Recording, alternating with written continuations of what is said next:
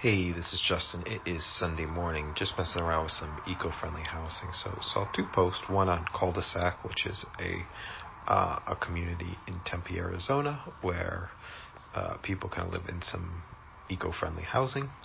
And one was in a garden where you know communities that are actually getting built. So there's something about being in quarantine, just having everything available and being able to walk in a particular area and to have the uh, the resources and tools available to live in a and, and, to do everything that we want in a small confined area seems very attractive. Seems like uh, yeah, seems very attractive and and like a very interesting opportunity. So want to mess around this, also messing around with a different way to be able to do some uh, blog posts. So thanks a lot for listening and have an amazing day.